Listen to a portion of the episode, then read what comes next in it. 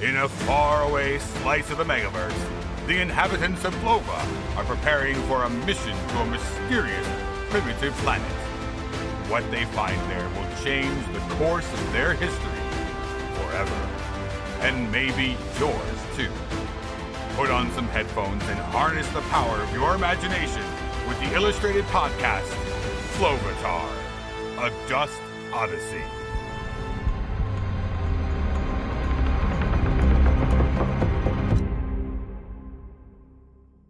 Da dun, da dun, da dun dun dun dun. One of the Japanese schoolchildren hummed a familiar ominous tune from a popular shark movie, while Fasco hauled an unconscious Floyd onto the beach. The terrifying blockbuster Jaws and its subsequent sequels had drilled a fear of the toothy creatures into the minds of people around the world. The entire beach cleared out when Floyd's mohawk had been mistaken as a menacing fin. The sunbathers thought he was a great white, or a tiger shark at least.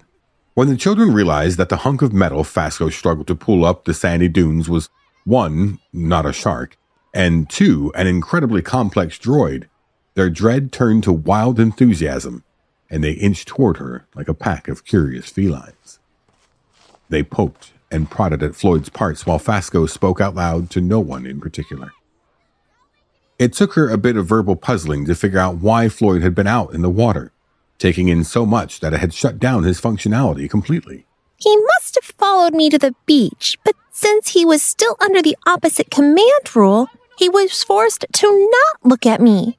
He might have been floating out there in the waves for hours. But why wouldn't he just go the opposite direction and head as far west as possible?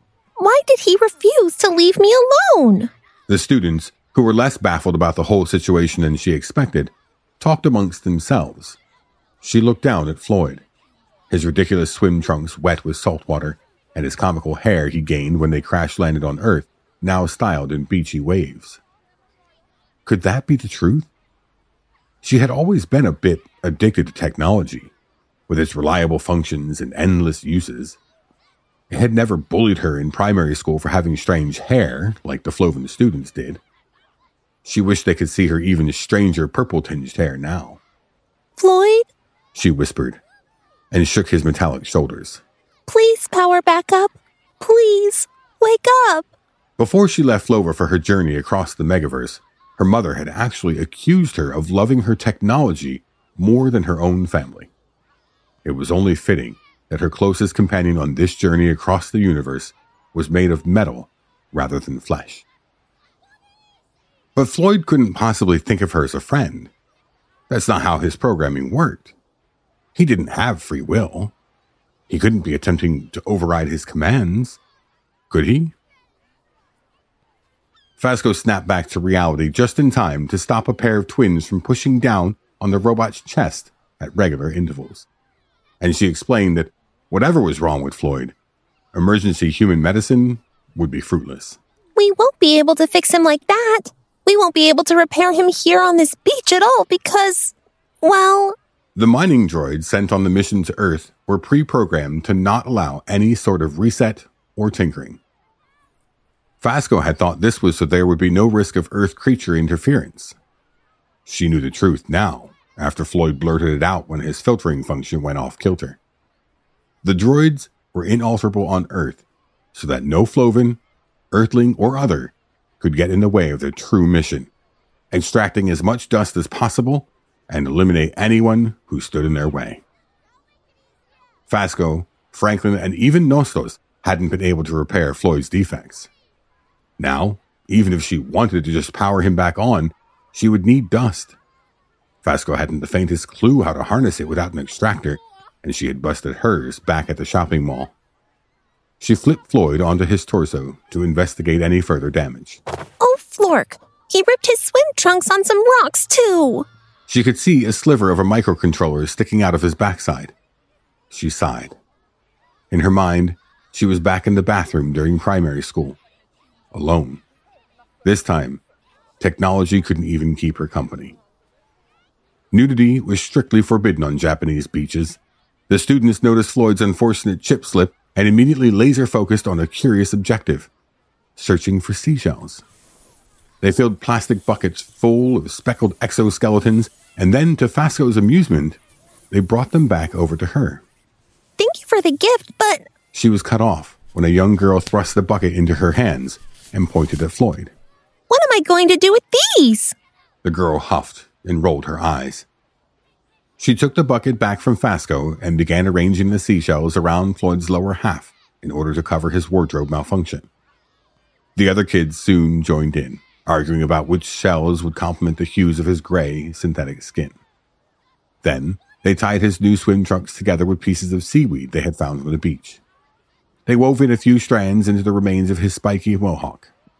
By the end of it, Floyd lay peacefully on the ground, having been completely made over to look like a mermaid. Fasco didn't know whether to laugh or cry. Oh, buddy, if this is how I leave you, I couldn't think of a better way for you to go out. She grabbed his pincher arm to give it a squeeze and closed her eyes. Fasco nearly leapt into the air when a slight electrical shock singed her purple palm. Was Floyd powering back on? Impossible. She hadn't infused any dust into his system. How could this silly exercise have produced and harnessed dust? She took inventory of all the dust rich objects she had experienced on this trip the Game Boy, the books at the children's store, the used basketball. It seemed to her that dust came from something close to invention. The idea was right there, but she couldn't quite reach it. His eyes twitched open and closed a few times, and then Floyd stood up, his body half covered in beach treasures. He looked like he was ready to go on stage at a music festival and play an acoustic set. What came out next wasn't exactly folk rock. The noises that Floyd emitted in those next few minutes resembled the early days of dial up computers, which, of course, Fasco, an alien life form from an advanced society, had never experienced. She was horrified at the grinding dial tone that leaked from his ears. Finally, he stopped calibrating and turned toward her. Floyd! Fasco cried, attempting to leap into his arms, but she quickly pulled back and sent her flying into the sand. Who is Floyd? I am FL01D, mining droid. Which biosphere am I currently inhabiting? Flugali, Fasco thought as she shook sand out of her ears. He's lost all his memories. He doesn't even know we're on Earth. She wondered. Sorry, FL01D, sit down. Dutifully, he dropped to the sand, a few seashells scattering around him. This is incredible! Your opposite functions have been fixed! Who are you and who are these creatures around me? Droids do not get along well with Psyche-Lykees. They have an abundance of chaotic energy. Oh no, these are children! Human children! You are on a planet called Earth, in a sector called Japan. Scanning. Are we under threat? No, but we need to get back to Flova as soon as we can. We were with a bigger group and, well, we sort of got left behind. I think they went to Russia. Oh, I'll have to explain later. We need to get out of here before the teacher notices what I'm doing. Where did we come from? Flova. Well, then some city I forgot the name of. Then Tokyo. Wait, let's go back to Tokyo. To Yokio. Why didn't I think of this before? Floyd, oh, you're just going to have to get used to me calling you that. We need to head back to Tokyo and ask to use the portalium. This time, follow my every command. In ancient Greece, Rebus writhed uncomfortably as Gellin and Paul hoisted him on their shoulders and paraded him around the grass. He had just been crowned boxing champion of an ancient Olympiad. How this squirrely, hairless gleam streamer operator had fought his way through the ranks of substantially larger Grecians was puzzling to Franklin, but she was too thrilled to investigate. The intricate laurel wreath that lay on Rebus's bald head was adorned with a piece of red, glinting treasure. A piece of portalium, the element that would finally allow them to cut home, was lodged into the front of the wreath.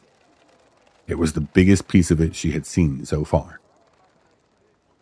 Portalium, an element discovered by Flovens on a rogue planet, held the power to transport organic and synthetic matter through time and space via portholes.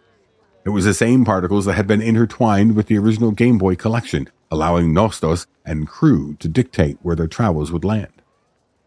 Franklin hadn't stopped to think exactly how they were going to use it. The Game Boy was dead. Its batteries last changed in Japan, but maybe the element could power it back on. When she followed a train of thought in her mind, back to the moment they had left the Nintendo headquarters, her heart stopped. There was a piece of portalium in Japan that they hadn't dared mess with for fear of breaking the chain of events that would transpire. They needed it to become integrated with the Game Boy so that Nostos could find it 20 years later. Wait, Nostos, she said to the older Floven who was panting behind her, barely keeping up with Gellin and Paul's theatrics. Can we take a piece of this portalium from the crown? Won't that mess everything up? The butterfly effect. When small changes in initial conditions can lead to large scale and unpredictable variation in the future state of the system. It's very probable with chaos theory. Of course, that's only if you're thinking of time as a linear object. Do you think it's possible we're splitting timelines? Absolutely not. This isn't a Marvel movie. We are keeping this simple. A what movie? Never mind. Well, someone would win this crown, regardless if we are here or not. The logical plan is to act like it was supposed to be us all along. Gellin and Paul whooped in the background and threw Rebus in the air like they were tossing pizza dough. Nostos, that's not my only problem. How did this portalium get to ancient Greece? Do you think the piece you brought with you to Earth split off into different times, not just Japan? Franklin asked. It was a decent specimen, but not that large. It's more likely that someone brought it here. I can't figure out the angle. Franklin perked up at this. I know who to ask. When Franklin came upon Theano, wife of Pythagoras, she was saying goodbye to various patrons and pledging to keep in touch. It seemed that even people in ancient Greece promised to make plans and then never followed through. Many Pythagorean writings would be attributed by scholars to Theano long after her time had ended. Her studies of the golden ratio would inspire mathematicians for millennia. But at this moment, she was playing the part of a gracious wife and partner. She noticed Franklin and gestured her over, sending a drunk vendor stumbling on his way. So, you were able to win one of the laurel crowns after all. The philosopher cocked her head. Very lucky. Confidentially, Franklin leaned forward, though she only came up to Theano's midriff. I had no desire for one of our crew to win an Olympic event. I only wanted the treasure attached to the front of these crowns. If Theano was surprised by this, she didn't show it. Franklin continued. But I have a feeling you know that. Yes, I was informed that the crowns this Olympiad would be adorned with something extra special. You could say it's the reason we are here. It's why we sponsored Milo. This is his fourth time winning an award at these games. We knew he would win. Your other champion gave him a run for his money, though. Franklin could see Gellin and Paul in the distance now, playing a game of tag, except the tag was a punch in the arm. It had seemed impossible at the start of the mission, but they seemed to be warming back up to each other. If she didn't know any better, she would think they were friends. Why did you want it? The red stone? For the same reason I'm guessing you did to explain the secrets of the universe, to open all the doors to discovery and step through into the cosmos. Well, I admit I wouldn't have put it so eloquently myself, but you're kind of right. We need to get to a place. A place too far away to travel in a straight line. For some reason, Franklin felt comfortable giving away this truth to Theano, who was admittedly a complete stranger. Still, she didn't feel like she was in danger. Her perceptions of others' emotions and motivations were maturing without her AT device. Some might call it growth. I've seen something like this before, but I can't imagine how it ended up in Greece. Do you think you are the first that are not of this world to visit us? Franklin gaped. Was Theano speaking of the other Flovens? She had seen the statues outside of the temple. Or maybe something else totally foreign, a population of a third species. The rogue planet had seemed abandoned when the Flovens discovered it. Had all the living beings already migrated off? She looked toward Theano, who had misty eyes now. Do you know how to travel through space? And time? Franklin added. Theano was genuinely surprised by this response. Space and time. You are saying you didn't take a linear journey here? Please, this journey's been nothing but linear. It's been like a pretzel, like a mall pretzel. A what? Never mind, I won't torture you with the explanation of a shopping mall food court to you. Be glad you won't have to deal with that in your lifetime. Theano nodded toward the great temple of Zeus, being baked in the sunset. That holds the key, the rectangle, the ratio. You will find your answers in there. So it's always been about the numbers? Franklin replied. Everything is numbers, and everything is magic. Theano winked. Go into the temple and use the element to complete the golden rectangle. You'll know it when you see it. Watch for the sun. But how do we know where we're going? Nostos cried. Use your imagination. She winked and then began to float away like an angel or a flower petal, whisked away by the breeze. You know, Franklin called after her. you are one of the wisest people I've ever met. If anyone deserves to have a theorem named after them, it's you. Theano stopped before the wind could carry her to her destiny and eyed Pythagoras. What's more important? Who discovers the theorem, or that it's discovered at all? Paul, Gellin, Rebus, and Nostos followed Franklin toward Zeus's temple. Armed with what seemed like intentionally vague information from Theano, she turned to her Philosophlo to help fill in the gaps. It was the only piece of technology that hadn't failed them on the trip, and the golden avatar told them the history of Zeus.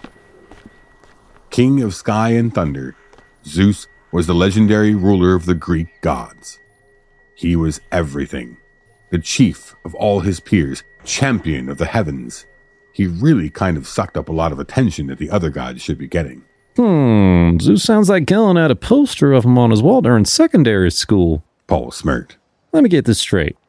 The key to time travel is imagination? Don't make it sound so stupid. Gellin chuckled. Well, it is kind of. Franklin, accidentally on purpose, kicked him between the legs, and although Floven anatomy varies a bit from the human body, this was still enough to put him out of commission for more than two minutes. Zeus's temple at Olympus resembled other famous Greek buildings Nostos had studied, like the Parthenon. It was made of limestone, covered in stucco that gave it the famous off-white color, the ancient version of fake hardwood. Before the stairs was a pronaos, which was basically a front porch, and behind that were three large steps. Rows of columns held up the structure, nearly 70 feet tall. The most magnificent part was the roof. The tiles were marble, cut so thin that the sun could nearly shine right through them. The last rays of the day danced on the sparkling floor, and the symbol for the Greek letter phi was inscribed in the middle. Sculptures of mythic chariot races, beautiful bodies, and snarling gargoyles lined the building. If there were anywhere that a god had existed, this had to be the place. All right. Where do we put the artifact?